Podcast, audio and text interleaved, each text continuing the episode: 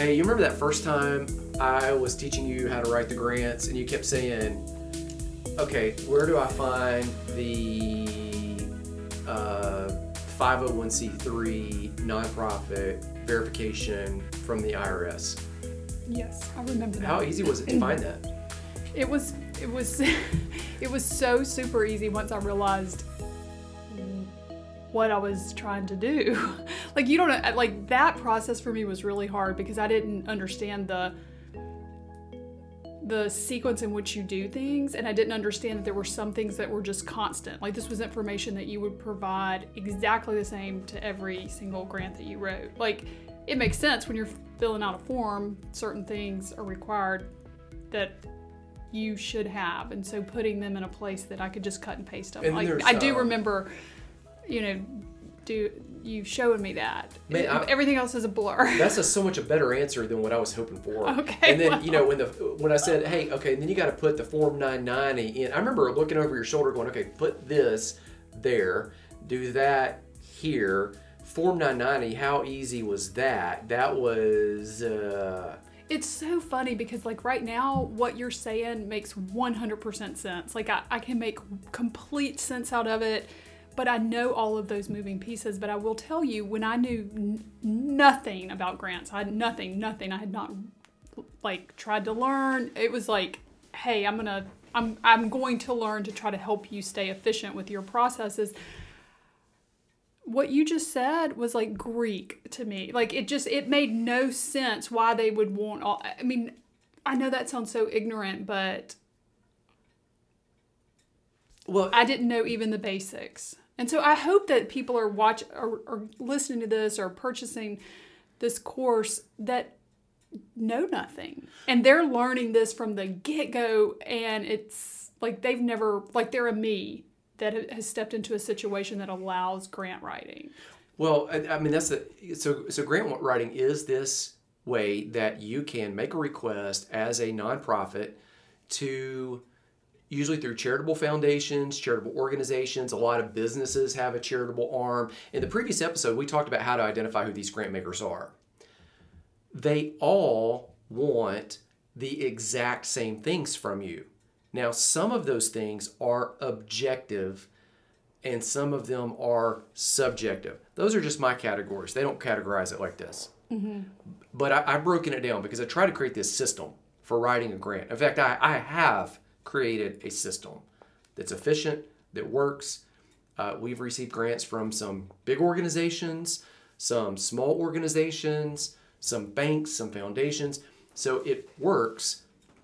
And I think one of the best things you could do is create a filing system where you go ahead and identify what are some of the objective things, meaning they're the same, they're concrete, that every single grant making organization that you ever go to is going to want.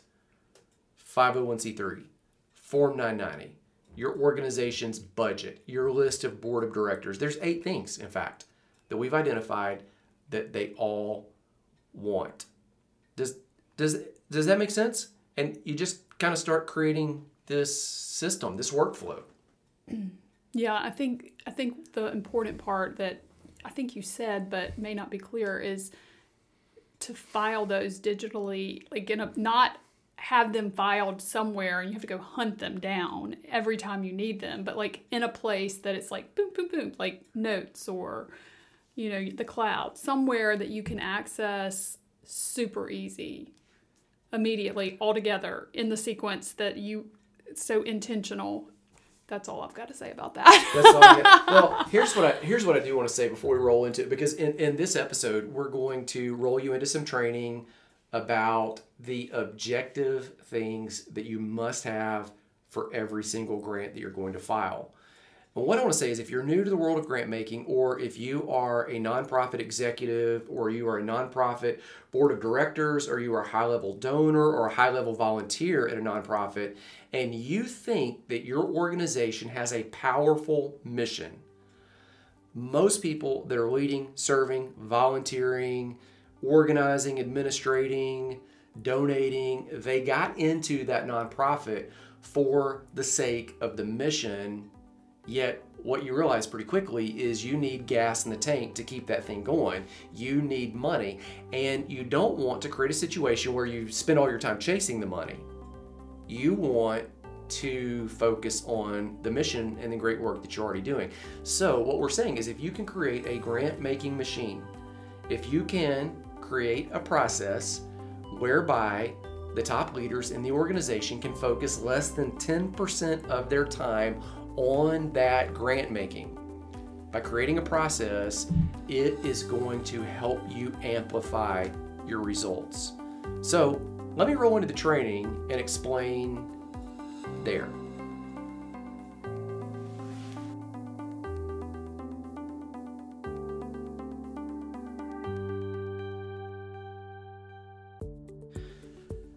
Hey, friends, this is Andy taking a break from the podcast, from the main content. I wanted to come on and tell you uh, to take a look down in the show notes, down there below, all those links and that information. At the bottom of the explanation of this episode, you're going to find a link where you can download my grant template absolutely free. It's a PDF, it's a worksheet. You can download it, print it, pass it out to your team, pass that out to people that are grant makers, give it to your board of directors if you're running a nonprofit, and really start pulling together the core essential information that grant makers want to know from you. I tell you this most grant makers ask for the absolute same exact stuff. And so, if you have, as we say, an objective list of the things that they are all going to ask that are absolutely the same for every request, regardless of what that request is for. If you have that filed somewhere, and if you have it where you can easily get to it, you will save yourself so much time in the grant writing process and you will honestly uh, bypass a lot of just the mental angst of sitting down in the chair to finally focus on this. Uh, secondarily, there is another template, uh, part of the template that's there about the subjective elements that are in every grant making request. Now, these really have to dial in with that specific ask, the unique project uh, which you're requesting funding for. And so, if you'll go through those questions and really start dialing that in, you could build a filing system on your computer in your notes or a Word document, a Pages document, a Google Doc, and literally cut and paste into multiple requests. We tell you all about how to do that in our grant making course called Grant Making Machine, uh, but that template, that workbook, that PDF, uh, less than 10 pages long, absolutely free, and it will help you focus and dial it in. I say this a lot of times to uh, other leaders and nonprofits, other people who write grants. You know, you really got into this to focus on the mission of what you're doing. You did not get into this to chase the money, yet you know, like I do, that you can only take the mission as far as you have money to fund it. You think about it in a car analogy, you must have gas in the tank. This template and even that course that it references will empower you to do that with far less stress while reaching greater levels of success on the fundraising side so that you can really ultimately focus on the reason you got into this in the first place. That is the mission. Take advantage. That information is all down below. In module two, we want to answer this question or questions. What do you need in order to qualify for a grant? Now, there are both subjective and objective items on that list. So, here, let me highlight that. There are some objective things that you must have. These are going to be asked by the same for every single grant from every single grant maker for every single grantee. They are objective. They do not change. You absolutely must have them or you can't apply for the grant. And then there are some subjective items. So we're going to pull this both together. Here's a good way to think about it. Grant making is part art, part, part science. So part of this is absolutely subjective. That's paint easel right there. Uh, if you can't tell, there are other things that are objective, kind of like, you know, measuring out this, uh, I get this a little scientific Erlenmeyer flask, I think is what that's called. Let me tackle the objective side first. And again, remember, there are objective items and subjective items that you need in order to qualify for a grant. So, the objective side. First of all, you must have a 501c3 verification. Now, the 501c3 verification is the form that you get from the IRS that actually says you got to apply for this, that says you are a charitable foundation or you are a charitable organization or you are a charitable ministry, you are a charitable entity, and people can receive a tax write off if they give money to you. Now, note this it's super important. You will not be able to apply for a grant without this 501c3 designation. Or, or more technically, you can apply, but it won't meet the criteria of the grant maker. They will say in their criteria, they will say you must provide this document. It's it's literally it's one page that the IRS gives you, and it has a tax ID number on it. You apply for it. Once you have it, the good news is you only got to do it once it's good for as long as your organization is open and as long as you don't do anything crazy, it will last, endure for the life of your nonprofit. Now, here's why it's important because that grant maker has to, at the end of the year, they have to file a tax return. Even if they don't pay taxes, they have to file a tax return. Your nonprofit, even though you don't pay taxes, you have to file a tax return. It basically just says, here's where the money came from. And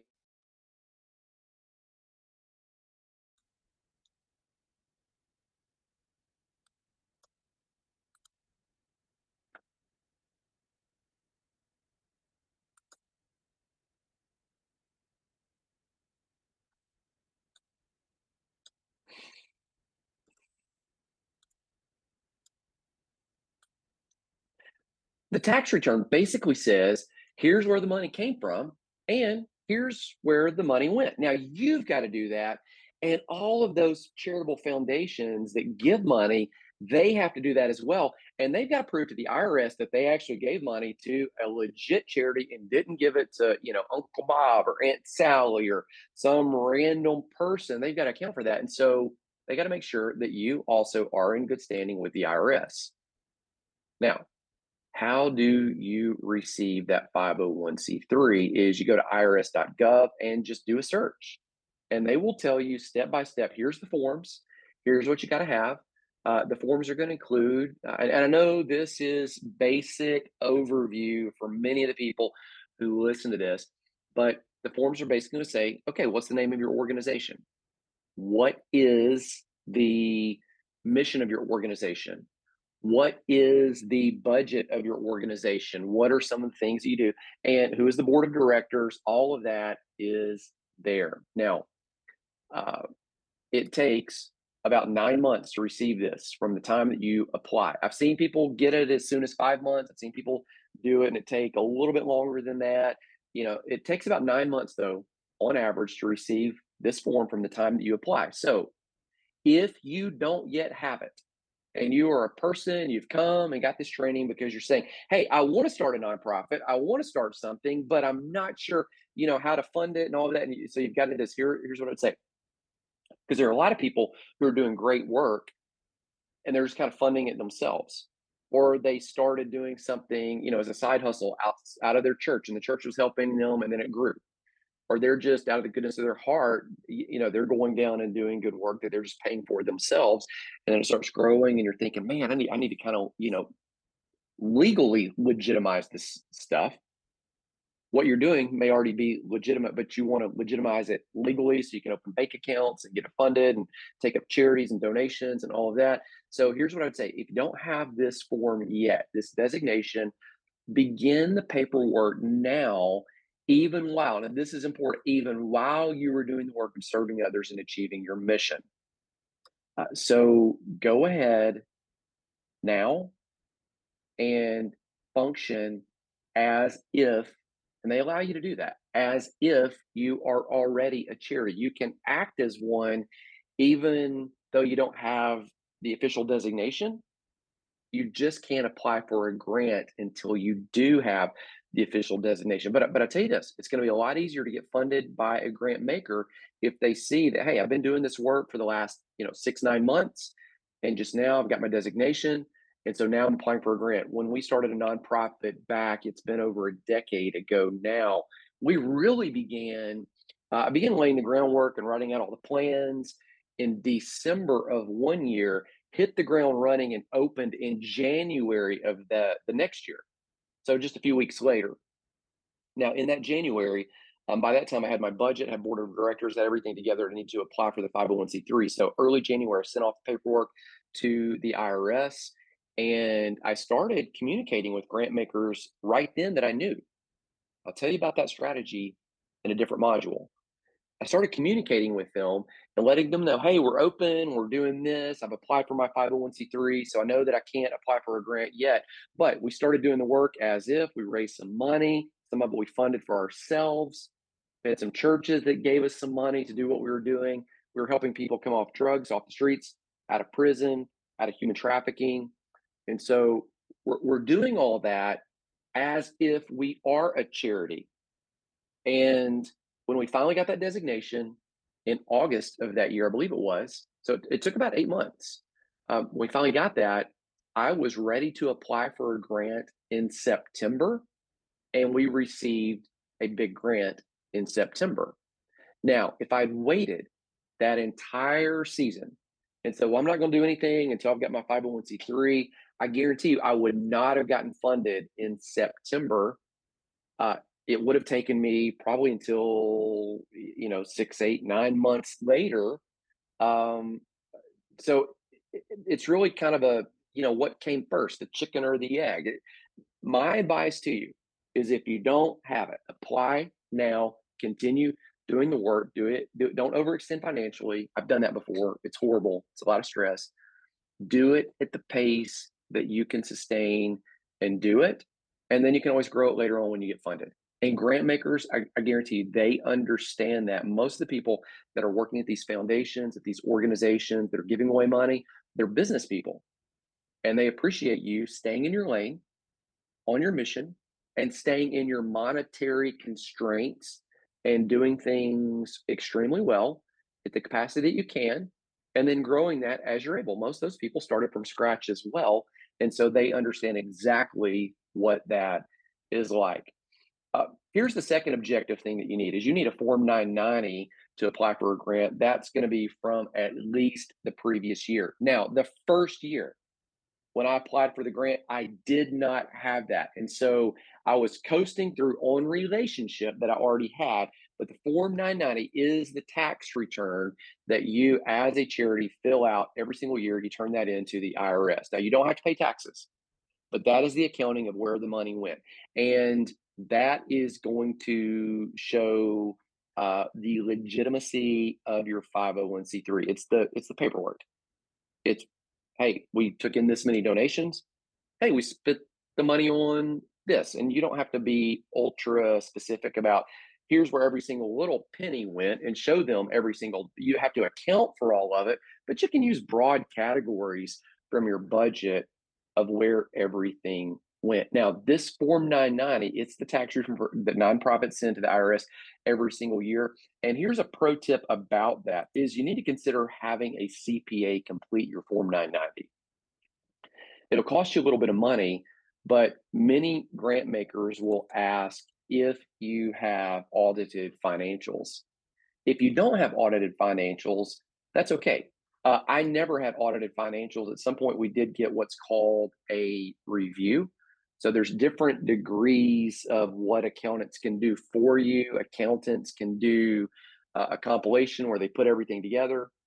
They can do what's called a review, which is a higher degree of certainty than a compilation. A review says, oh, we put it together and we've gone through all of this. So we did have a review. An audit is the next step up above review. So many grant makers will say, Hey, do you have audited financials? It gives them a greater degree of certainty in the validity of your organization. Uh, and at some point, you're going to say, Hey, if you get a million dollars in funding each year or more, $500,000 or more, you're, you're going to want to do an audit to keep up with everything. Um, but in the early days, if you can get a CPA to fill out that Form 990 for you, to take your books, to look through them, to take your budget that you've put, to take what you've got off QuickBooks and look at all of that uh, and do that Form 990, that's really going to help you when you go to submit for these grants because it's going to show, hey, we've we've had somebody outside of our organization, we've been managing this ourselves, but we had somebody else take a look at this. Uh, that's going to help bridge that gap. Uh, so every grant maker is going to say attach the most recent Form 990 or give us an explanation as to why you don't have one. The only, in my mind, acceptable reason why you don't have one is we are less than a year old. And most of the time, if you're less than a year old and don't have it, you're not going to get the grant. Um, that's the bad news. Good news is still go ahead and apply because remember what I told you earlier is you get to tell somebody who said their mission is to give away money, you get to tell them about your organization. Uh, so go ahead and take a shot at it. Uh, in, in, my experience, most of the time people reject you the first time anyway, um, because they've already kind of made up their mind from the previous round of submissions who they want to find this time. And so they reject you. That's okay. Uh, submit again. So go ahead, first year out of the gate, as soon as you get that 501c3 and submit, and then as soon as you can, year end, Form 990, even for that partial first calendar year. Uh, number three is you're going to need financials for the previous two years if you've got them. Now, if you're new, you need to go all the way back to the beginning as far as you can if you don't have two years and just give them what you got. Uh, sometimes grant makers will even say, hey, give us the previous two years and uh, the partial year that we're in now up to the most recent quarter that you have. Uh, so that's objective data that you've got to provide for them. Uh, if you don't provide it, probably not going to get funded. They want to see kind of what you're doing. It's usually a one page summary. It's not pages and pages and pages and pages of stuff. Uh, early on, I thought, man, the more information I send, the better. That's not always the case. They want to see the summary, and if they want more information, they'll ask for it. And sometimes they do, and then you can just send that. Then number four is you're going to need an annual budget. That again will be a one-page summary, not every single little detail, but a one-page summary. Number five, you need your official organization name. Uh, so let me give you an example. Uh, organization where I'm on staff, Crosswinds. That's what we call it. Uh, that I mean, that's that's kind of on our logo, a big word, but the technical name is Crosswinds Foundation for Faith and Culture. So they're they're going to want to know that technical name. Uh, you you might be going by kind of shorthand, a name publicly that everybody knows you by, um, but they're going to want to know your official organization name. Number six, they're going to want to know the mission of that organization, uh, about 200 words. So you don't fill out everything. You, you just got to be really precise. Here's what we do. You can't tell them everything. You can tell them, just kind of nail it down succinctly. Uh, I would say, by the way, we have some more training on this website about what needs to be on your website. And how do you clarify your mission of what you do, whether you're a business, whether you're a nonprofit, whether you're a charity? How do you clarify it in such a way that people see it and they know they've got a certain next step? Oh, that's really not for me. Or, oh man, that's exactly what I'm looking for. That's exactly who I want to help. So, uh, if you need help on that, uh, there are courses that we have on here that will help you nail down what needs to be on your website. That will help you nail down the mission of your organization. Uh, number seven, they're going to want to know a short history of the organization. And right there, I put it's about 500 words. So it's not everything. It's, you know, what's the need that you saw, why, why you started this, uh, what's the potential that you're going to lead people to? So what's the end product? What's the end goal? What's the path that you take to get people there? And how have you done that over time? You just hit the high points. That means you cannot in that tell them everything about the founder. That means you cannot tell them every degree or accolade or award you've got. That means you cannot tell them the name of everybody on your board of directors or every relationship that you have. They don't want to know about that. They'll find about that in some other documentation that you provide, which leads me to number eight. They're going to want a list of your board of directors. And so when you start looking at this objective list, it really helps you start nailing down okay, let me make a list of all of these things. Uh, in fact, just take a screenshot right there and let me start building that file, building that folder. I have a PDF for you that is all about grant making. It is the template I use. Uh, ever so often, seems like every few months, I'll get the question How do you know how to write grants? And where do you find the grant makers? And how did you figure all this out? And I always tell people the same exact reasoning behind it. I have been doing this for an extremely long time. I've been in the nonprofit world for over two decades. And at some point, I didn't know anything about writing grants and had to step into the process uh, on my own from scratch and just figure it out. And uh, as you might imagine, uh, if you start wading down that trail, you've probably already figured this out. There are so many variables, so many unknowns. Now, the thing that I did have going for me was I wrote everything down and I tended to file it and categorize it and create a system out of it. They often say that experience is a good teacher, and it is. I learned a lot through that process. The problem with gaining the experience is it eats up your most valuable resource, your time. And if you're focused on the mission of a nonprofit, you need to spend the majority of your time, I would say 90% at least of your time on that mission and not chasing the money. Yet the catch is you need the money. So, back to the thing experience is a good teacher for sure. Um, that's how I learned it. But evaluated experience and learning from someone else's experience if it's all broken down for you, can be a great teacher because you learn all the stuff, you avoid the mistakes, you accelerate the learning curve, and you get the absolute same results uh, plus some because now you get to uh, skip all the potholes and stay out of the ditches. And so the grant making machine is a course where we put all of this together. It's down below. I would encourage you to take a look at that. The link is there.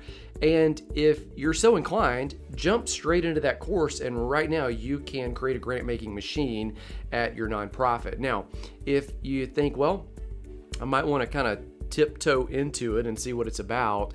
There is a low level item that I have for you, but it has massive output and can create exponential fruit for you.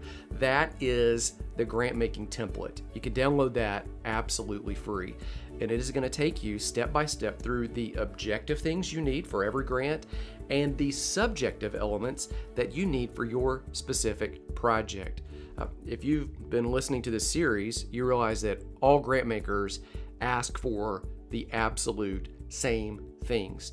So, in that template, you're going to learn to get the messaging right, you're going to learn how to file it, and you're going to learn how to grab it and keep reusing the same stuff in each grant that you write, saving you time while raising money so that you can focus on the mission. All those resources are in the links down below.